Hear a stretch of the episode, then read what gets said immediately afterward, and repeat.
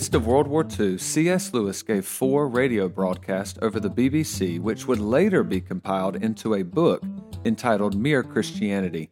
This book inspired my journey to know why I believe what I believe. Welcome to Bare Christianity. Last week's episode was about the canon of the New Testament. Why are some books in the New Testament and other books are not? If you remember, one of the main reasons is because New Testament books in the canon were considered to be written by the apostles of Jesus Christ or by close companions of those apostles. That is, those books had apostolic authority. So many other things were written for the Christian community, but those were not considered scripture by the early church because they did not meet this apostolic authority criteria.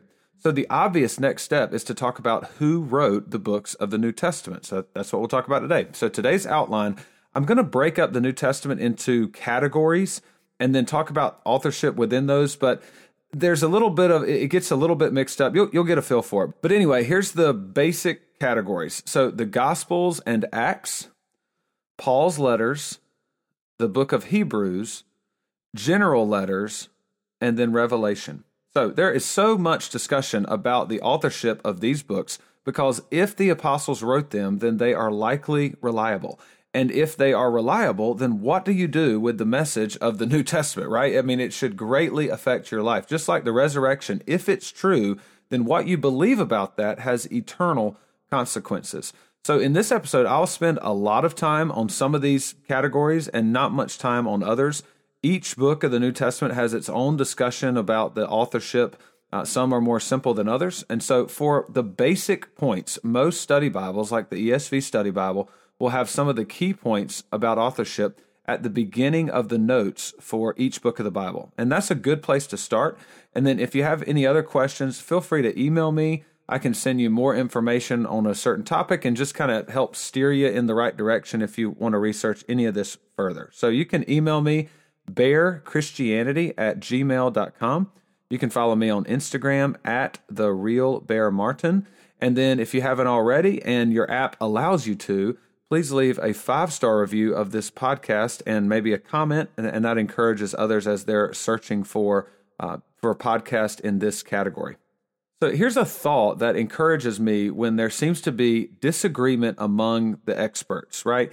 Uh, here's the here's the the question I always ask myself: Is it reasonable to believe what I believe? That is all I'm trying to establish in this podcast. I hope to encourage people who have grown up in a very uh, we'll call it sheltered Christian environment and they're not aware of some of the skeptical arguments regarding Christianity. And then if you are not a Christian but you stumbled on this episode or maybe you know me and that is you know the only reason that you're listening, I hope I'm able to demonstrate that Christians are not just closing their eyes and jumping off a cliff in some giant leap of faith. We have reasons for believing what we believe. Also, the, the part of Christianity that I rarely mention in this podcast, and it, it's not because it's not important to me, but uh, it's this it's the fact that Christians believe we are saved by the grace of God alone. And so the Holy Spirit, we believe, has worked a miracle in us he shows us the depth of our own sin and our need for a Savior. He also shows us the glory of the Lord. And so it sounds weird to non Christian ears to, to hear this, but you know, you've got to remember that aspect of it too. The Holy Spirit convinces me of the truth of the Bible. Now, I know that is not something you can see and touch. And so the Bible commands Christians to be able to give a defense for why we believe what we believe. And and so thank you so much for allowing me to do that. But also just know that there there's another aspect of it that I haven't really talked much about. Uh, some of that will come up in a f- just a few episodes from now, so I'm excited about that. Now, this is a special part of the show. It's called a bear in the woods, and this is where I just answer kind of you know silly questions or whatever. Um, I talk to a lot of people about this in my in my office. I'm an eye doctor, so I get to talk to people all the time. Here it is, Bear. What do you think of the newer Star Wars movies? So I am a Star Wars fan. I'm kind of a late bloomer, so I think I saw the original Star Wars movies in high school. One of my buddies had the original three movies on VHS tape, so uh, just there's a little bit of a throwback there. So I do like the original episodes the best. That's episodes four, five, and six. So if you're not familiar with how Star Wars works, episodes four, five, and six were the first ones. Those are like the, the old school original Star Wars movies. Then one, two, and three were were made, and then seven, eight, and nine. So nine is the the most recent one. If so, you know, if if you're unfamiliar with that, that's kind of how it works. And so a lot of the old school die-hard Star Wars fans, they stick to those original three as being the best.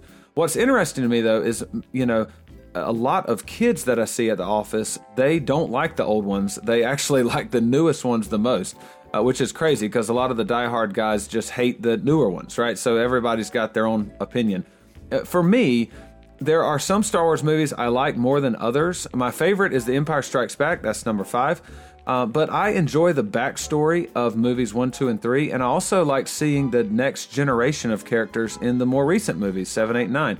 I try to enjoy each movie for what it is without trying to force the writers to make the movie that I want them to make. And this is what, you know, a lot of diehard Star Wars fans, they like hate the new movies, just, you know, just hate them with a passion. I'm like, okay, just come on, man. Are you a Star Wars fan or are you not? It, you just got to kind of take what you what you're given. And so, you know, imagine yourself having to write the next Star Wars movie. What an impossible task to write something which all Star Wars fans would love. It's just, it's impossible. So, like it or not, those are the Star Wars movies you have. May the Force be with you.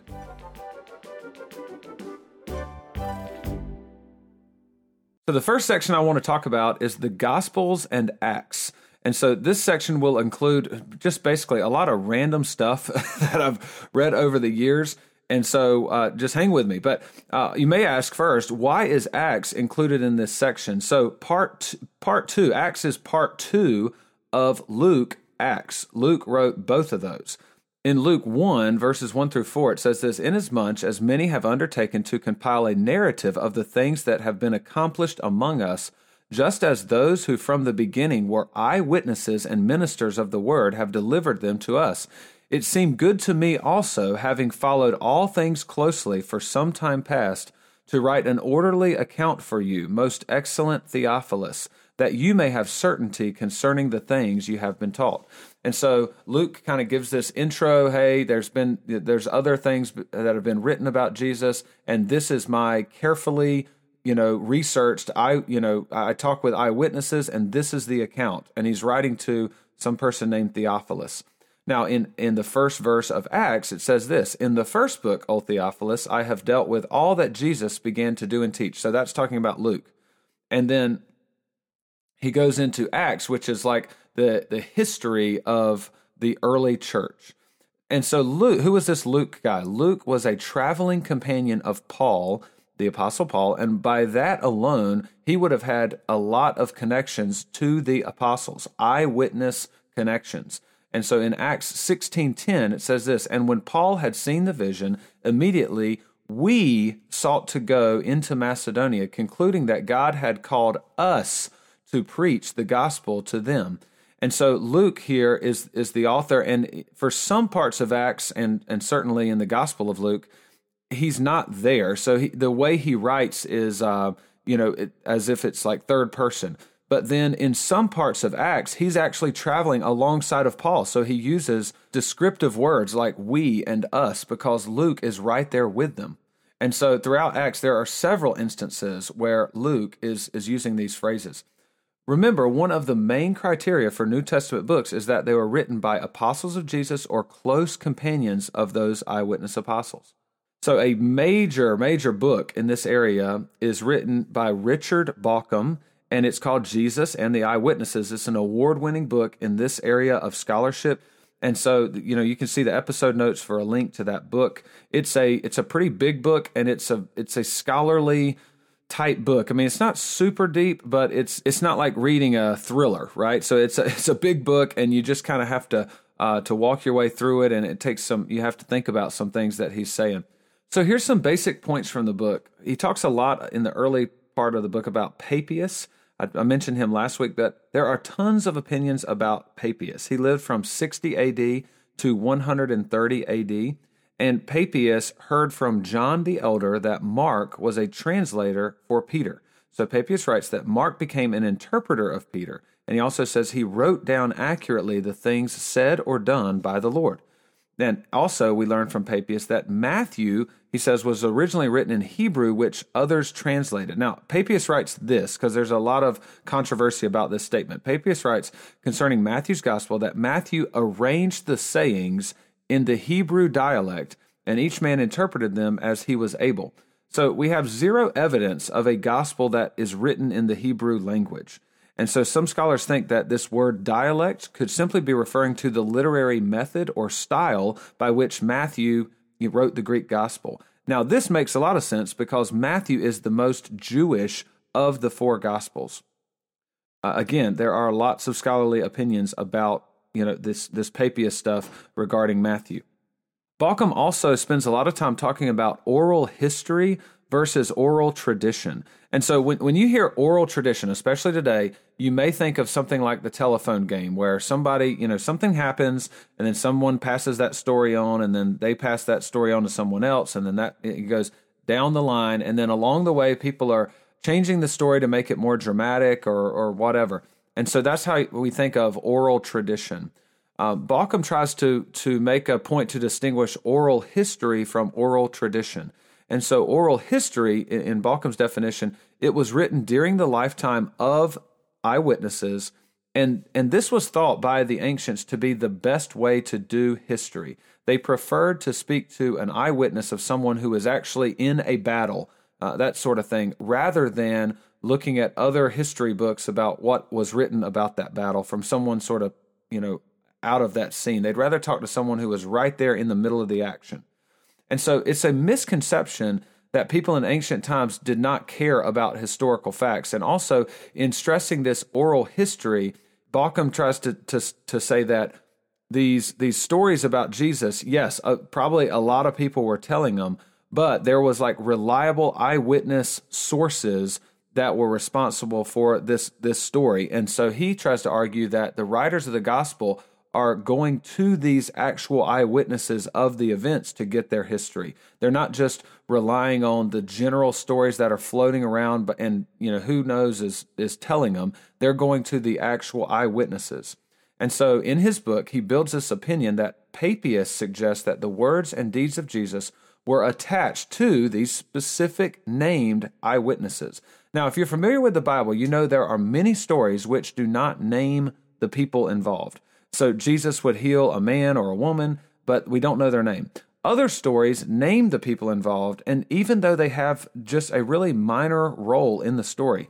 So in Mark 10 46, it says this, and they came to Jericho, and as he was leaving Jericho with his disciples and a great crowd, Bartimaeus, a blind beggar, the son of Timaeus, was sitting by the roadside. Again, in Mark 15 21, it says, And they compelled a passerby, Simon of Cyrene. Now, this is when Jesus has been flogged already and he's on the way to be crucified. Typically, the person being crucified had to carry their own cross, but Jesus had been whipped so badly that he, he was getting weak. And so that's where this verse picks up. And they compelled a passerby, Simon of Cyrene, who was coming in from the country, the father of Alexander and Rufus, to carry his cross. So what a good night. Could you imagine being the guy that that helped Jesus carry his cross?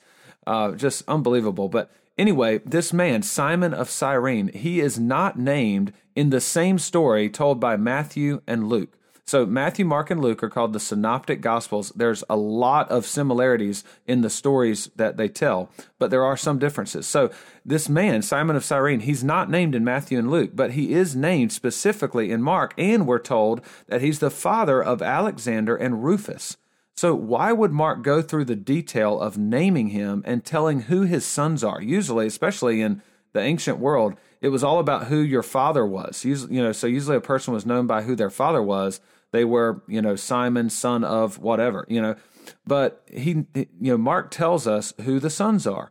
So it's things like this that make Richard Bauckham argue that these these was this was eyewitness accounts. Mark is getting this story possibly from either Simon of Cyrene or the the son his sons. And so this is his way of kind of naming his eyewitness for for this testimony. Were these sons of Simon the Cyrene, Alexander and Rufus, were they well-known Christians in the early church? You know, so why go through the trouble of naming somebody who just is seemingly insignificant? Now, sometimes the opposite happens. The names of very prominent people are omitted by the authors. And so in Mark 14 47, it says this But one of those who stood by drew his sword and struck the servant of the high priest and cut off his ear. So in the context of this verse, Jesus is has been betrayed and is and is getting ready to be arrested. And it says one of those, it doesn't name him, said he drew his sword and struck the servant of the high priest and cut off his ear. Now, Matthew and Luke also tell this story, and they also omit who actually cut off the ear. But if you're familiar with this story, you know it was Peter. Now, how do we know it's Peter? It's only John's gospel that names Peter. It, in John 18:10 it says, "Then Simon Peter, having a sword, drew it and struck the high priest's servant and cut off his right ear." And then it also sort of gives us this little parenthetical phrase. It says, "The servant's name was Malchus." Again, why name Malchus? And then why is Simon Peter left out of the Gospels, Matthew, Mark, and Luke, but then told, we're told that it's Peter and John? So most of the New Testament scholars believe John was the last of the four Gospels written. So could it be that Peter was dead at the time that John was written and no longer in danger of this condemning him before the Romans? So by not naming Peter, it actually protected him. Now, did Malchus, this the guy whose ear was cut off, did he convert to Christianity eventually? And so he's not named either in the earlier written gospels, but John names him because uh, possibly he's dead or uh, there's just no risk of anything happening to him at this point and then now he's named as an eyewitness. Again, this is speculation, but one has to ask why are these specific names, you know, sometimes left out, sometimes uh, put in when they're basically insignificant characters in the story. And so it, it could be a way of naming these eyewitnesses. Also, if you're Malchus, you know, if you're trying to arrest a man and someone chopped off your ear, and then the man you're trying to arrest bends down and puts your ear back and heals it, you would have to think long and hard about rejecting the claims of that man. Now, here's a few other skeptical arguments and then the, the counterpoints for those arguments when it comes to the Gospels. Uh, skeptics of, of the Gospels as being written by eyewitnesses will say things like uh, these stories were shared about Jesus and spread throughout the Roman Empire. People embellished these stories to convince others of Christianity, and, and then someone way down the line just decided to, to write a gospel. So the counterpoint to that would be that the four Gospels were written by eyewitnesses, or at least we have good reasons to believe that that's a possibility and they were so they were either, either written by eyewitnesses or people that got their stories from eyewitnesses. They were close companions of the eyewitnesses. Another skeptical argument is they'll say these stories were not written until decades after Jesus had been crucified, and so they'd been um, they were circulating. And also the you know in order to write Greek, this must have been some highly educated writers. And this there's no way that a Jew that spoke Aramaic in the first century could have written these Gospels. It is true that most people in the first century were illiterate, but how many people does it take to write something down? It only takes one. All it takes is one person who can write Greek to record the eyewitness testimony of, you know, Peter, for instance. And so, you know, Mark is supposedly the, the person who wrote the account of Peter. We don't know exactly who Mark is, but there is a John Mark in the New Testament who is thought to be from a wealthy family, and it's possibly had an education which would which would have included reading and writing in Greek.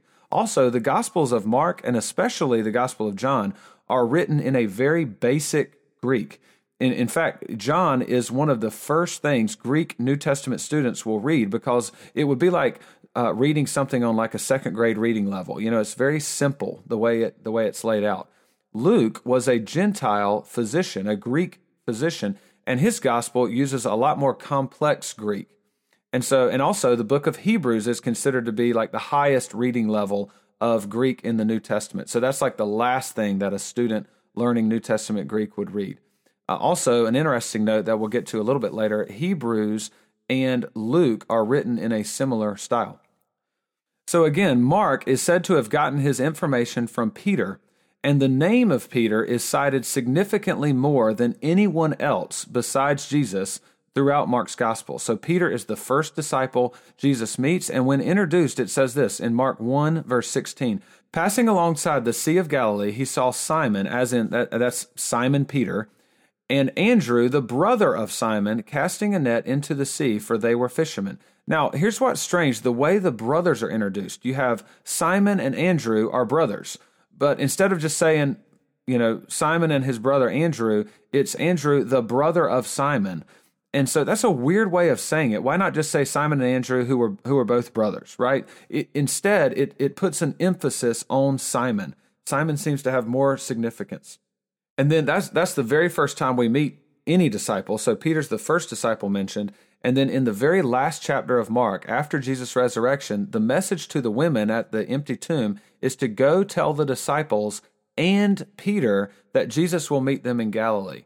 And so that you have this little extra and Peter added to the end. And again, this is sort of closing it uh, Richard Bauckham argues that Peter's the first and the last mentioned, and this sort of uh, puts like a, a bracket around the gospel as this being mainly Peter's account. Now, in Mark's gospel, Peter is always there. Some of the disciples kind of drop out of the story, their names are not really mentioned much, but Peter is seemingly always part of the narrative until he denies Jesus three times. So Peter was not an eyewitness to Jesus' crucifixion, but guess what? taking his place as a named eyewitness, Mark specifically names some women. So in Mark 15, 40 through 41, it says, There were also women looking on from a distance, among whom were Mary Magdalene, and Mary, the mother of James, and the younger of Joseph, and Salome.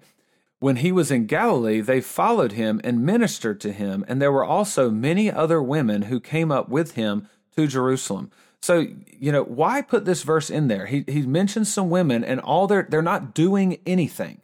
They're just simply looking. They're they just simply see it. They're looking on from a distance. And then a little bit later in Mark 15:47 it says Mary Magdalene and Mary the mother of Joseph saw where he was laid. They saw them put Jesus in the tomb. And then a little bit later in Mark 16:1 it says when the Sabbath was passed, Mary Magdalene, Mary the mother of James, and Salome brought spices so that they might go and anoint him. And so here are the eyewitnesses for Mark during this section of the story. Because remember, Peter has denied Jesus and he's not he he's not an eyewitness here. And so it's it's as if Mark is kind of highlighting these women as his main eyewitnesses. All, you know, again, all the disciples besides John fled and and left Jesus when he was arrested. The next objection by skeptics in regards to who wrote the Gospels is that the Gospels are formally anonymous. This, this phrase formally anonymous means that within the text of the Gospels himself, it doesn't say, you know, my name is Mark and I am writing the eyewitness accounts of Peter. You know, it, it would be it would be lovely if it just came out and said that, uh, but it doesn't. They're they're they're anonymous. We don't know who wrote them. And then skeptics will say that the titles were not given to them until the end of the second century when lots of other gospels were being circulated, such as the Gnostic gospels. Michael Kruger has a great video that sort of refutes this claim, and I'll link it in the episode notes. But here's the basics it is true that the gospels are formally anonymous, but a lot of ancient biographies were also formally anonymous. So this was fairly common during that time period.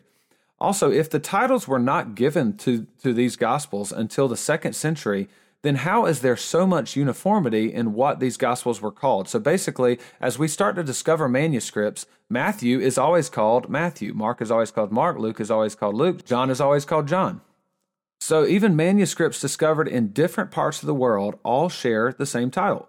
If the titles were a late invention and, and there was not any uniformity in how Christians referred to these Gospels, then we would expect either no titles or lots of different titles for these books. But every time we find them, they're called Matthew, Mark, Luke, and John. Now, Matthew and John are, are logical titles because they were well known disciples. They're, you know, they're both part of the 12 disciples. But why would you title a gospel Mark or Luke if you're just trying to make up a title to give it credibility? In the second century, when the Gnostic gospels were being written, they attached very popular names to them, trying to gain credibility. So that's why you have the Gospel of Peter, the Gospel of Thomas, the Gospel of Mary, the Gospel of the Twelve. The only reason for calling a gospel Mark or Luke is because these were thought to be the authors of those gospels. There, there's there's no credibility gained in calling it Mark or Luke. Irenaeus, who I talked about last week, wrote around 180 AD. He is famous for stating that there are four and only four Gospels that should be in the New Testament canon. And he also tells us that Matthew wrote Matthew, Mark wrote Mark, Luke wrote Luke, and John wrote John. Also, Irenaeus was a disciple of Polycarp, who was a disciple of John. So that is a pretty tight chain. John, Polycarp, Irenaeus. All right, that's a pretty tight chain of evidence. And so Michael Kruger concludes with this There are very good reasons to think that Irenaeus knows better who the gospel authors are than modern scholars. Now, it is important to understand that the skeptical arguments against the authors of the gospel and the New Testament, for that matter, is an argument uh, from silence, right? It's not like we have multiple ancient sources who are all debating over who actually wrote these books. The consistent testimony of the early church fathers is that the Gospels and the New Testament books were written by the people attached to their names. At worst, there is some debate over which John wrote the Gospel of John, the letters, 1st, 2nd, 3rd John, and Revelation. So, in some of the early church fathers, there is a John called John the Apostle or John the son of Zebedee, but there's another John called John the Elder. So, some scholars believe that this is the same person with just two different titles, and some believe it's two separate people. Either way, both are considered close followers of Jesus and eyewitnesses to Jesus' life, death, and resurrection. And for a very detailed discussion of John the Elder in the in the book Jesus and the Eyewitnesses, Richard Bauckham has an extensive amount of information that you know details this argument, and it is really really interesting. I, I really enjoyed that part of the book. All right, moving on to Paul, Paul's letters. Paul names himself as the author of 13 of the letters in the New Testament, and Christians readily attribute Paul as the author. But as I've mentioned before in previous episodes, scholars are only unanimously uh, in agreement that Paul wrote seven of these letters, and these are called the undisputed letters of Paul. It's Romans, 1st and 2nd Corinthians, Galatians, Philippians, 1st Thessalonians, and Philemon. Now, the other letters uh, by Paul are disputed for various reasons. One of them is writing style, uh, but Paul sometimes uses a scribe, and that scribe names themselves in at the towards the end of these letters and things like that. So they would have used a, a different writing style. Some of these letters are disputed because of historical information. So some historical information in the Pauline letters is is not mentioned in Acts and vice versa. So they say that the history doesn't quite line up or there's some details that are mentioned in one but not mentioned in the other.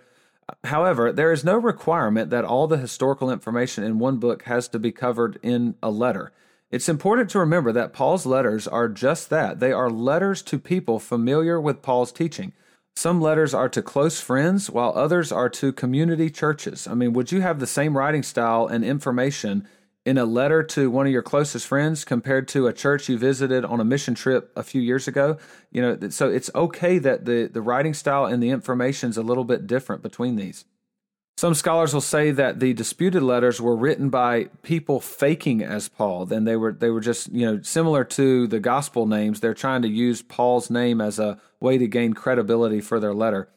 The church rejected many books because they identified them as being written by fakes. So this is what happened with the Gnostic Gospels. Tertullian, and, and he wrote, he lived from 160 to around 225 AD, he wrote that when it was discovered that a church elder faked the Acts of Paul, which included a supposed Pauline letter of 3rd Corinthians, that offending elder was removed from his office. So the early church did not consider it like okay to write in the name of an apostle. So it's not like they were saying, well, we know that Paul probably didn't write this, but it's good stuff. So let, let's just keep it in there. No, from all the evidence that we have, the early church was trying to sniff out the things that were not authentically written by Paul. And then if if found out, they you know got rid of those people as far as being uh, leaders or anything like that. Also, we are very arrogant in assuming that people in that day had no way to verify the truth of things that they were told, that they were just stupid. And if someone brought them a letter and said, this is from so and so, that they just readily, you know, admitted it. Uh, they were, there were likely all kinds of ways of verifying the truth of these letters or the um, that that the sender of the letter was who they said it was. And so we, we don't know a lot of those things. It could have just been you know things we know in culture of of ways that they they verified that. And so it's ridiculous just to think that they were not smart enough to to keep track of who's actually writing these. And so we don't have to just be completely radically skeptical about any you know anything that is supposedly written by Paul. So that's you know one way to view all the data is just radical skepticism that we can't trust any of it, and you know always assume that eh, you know that the that people are just trying to lie to us all the time. I mean, another way obviously is to take these letters that that tell us Paul wrote them as actually being written by Paul. This is a great example, by the way, of how skepticism works. When I was discussing the Gospels, one of the skeptics' main arguments is that the authors do not formally name themselves as the authors. Therefore, they, you know, we these these gospels are anonymous and we don't know who wrote them. Okay, so let's assume that Mark said, "My name is Mark, and I am writing this letter, and it is the account of Peter." Well, essentially, we have this with all the letters of Paul. Paul says, "I am Paul, you know, servant of Christ Jesus," and you know, da da da da da. He goes on with the letter and but that is still not good enough. So the boundaries or, or the the criteria for skeptics will always move around. No matter what evidence they have no matter what you know what they say they want if you give it to them they will still find a reason not to believe. And so in skepticism you can always move the boundaries. If you are looking for a reason to doubt there is always a reason to doubt. Now by the same token i'm trying to be fair here if you are looking for a reason to believe, there is always a reason to believe. And so uh, that, you know, I realize me getting on the skeptics for always finding a reason to doubt is a bit hypocritical because I am simply always looking for a reason to believe. Now, just all I can ask you is just to hang on to that concept a little bit, and I will come back to that idea in a few episodes from now. All right, let's talk about the book of Hebrews there, you know, people often ask, especially Christians will say, What's your favorite book of the Bible? Hebrews is way up there. I mean, way, way, way up there. I love the book of Hebrews. Uh, it was written in the first century, like all the other New Testament books, and it was treated as apostolic from very early on. The general consensus, though, is that we don't know who the author is. So, Origen in the third century wrote, Who actually wrote this epistle, talking about Hebrews? And then he says, only God knows. so there are lots of theories about who wrote Hebrews. Uh, Paul is, you know, one of the one of the theories. It, Hebrews is often attributed to Paul. Hebrews is actually included in a manuscript that contains most of Paul's letters, and it's one of the earliest manuscripts we have. It's called P46. And Hebrews is placed second in order, so it's right after Romans. And this is important because it was common for Christians to place canonical books first and then if there were some other, you know, non-canonical writings, they would just kind of, you know, tack them on to the end. Uh, we can see this in other manuscripts, but what's important here is Hebrews is towards the front, and I mean, it's you know, kind of right in the middle of all the other letters of Paul. So that's one of the reasons Paul was considered to be one of the writers. Um, some have proposed that Hebrews is a sermon that was preached by Paul and then that information was written down by Luke. And this is partially due to Luke's writing style. I mentioned that in Luke and Acts, the writing style of, of Greek in those is similar to that which is found in Hebrews. Barnabas is another possible author, and this was suggested by Tertullian in the second century.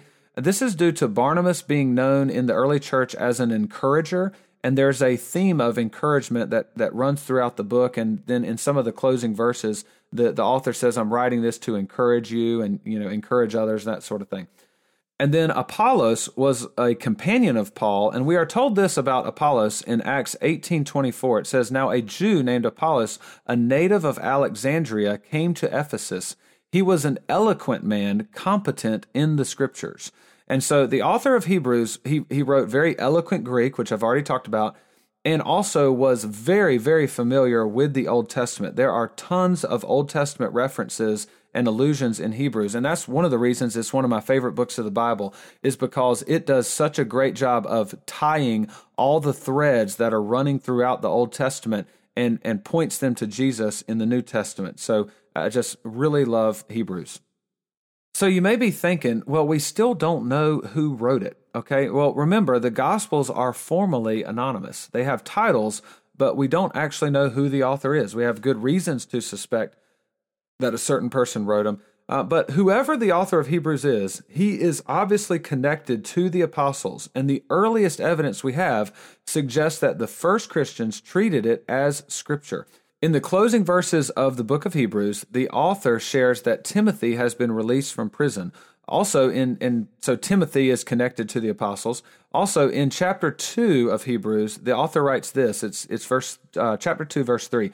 How shall we escape if we neglect such a great salvation?